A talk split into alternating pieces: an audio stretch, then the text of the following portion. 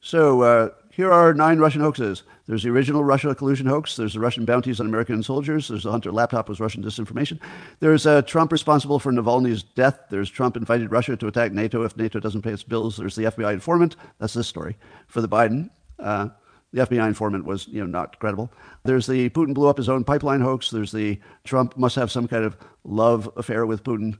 Otherwise, why would he be so good to him? And then I didn't know about this one, but researcher, scientist Peter Hotez thinks that Russia was behind the anti-vax movement. All right. So now that you know the context, that the Democrats use serial Russia-related hoaxes, and it makes sense because it does two things. It's anti-Russia, that's good, but then it's also, you know, anti-Republican.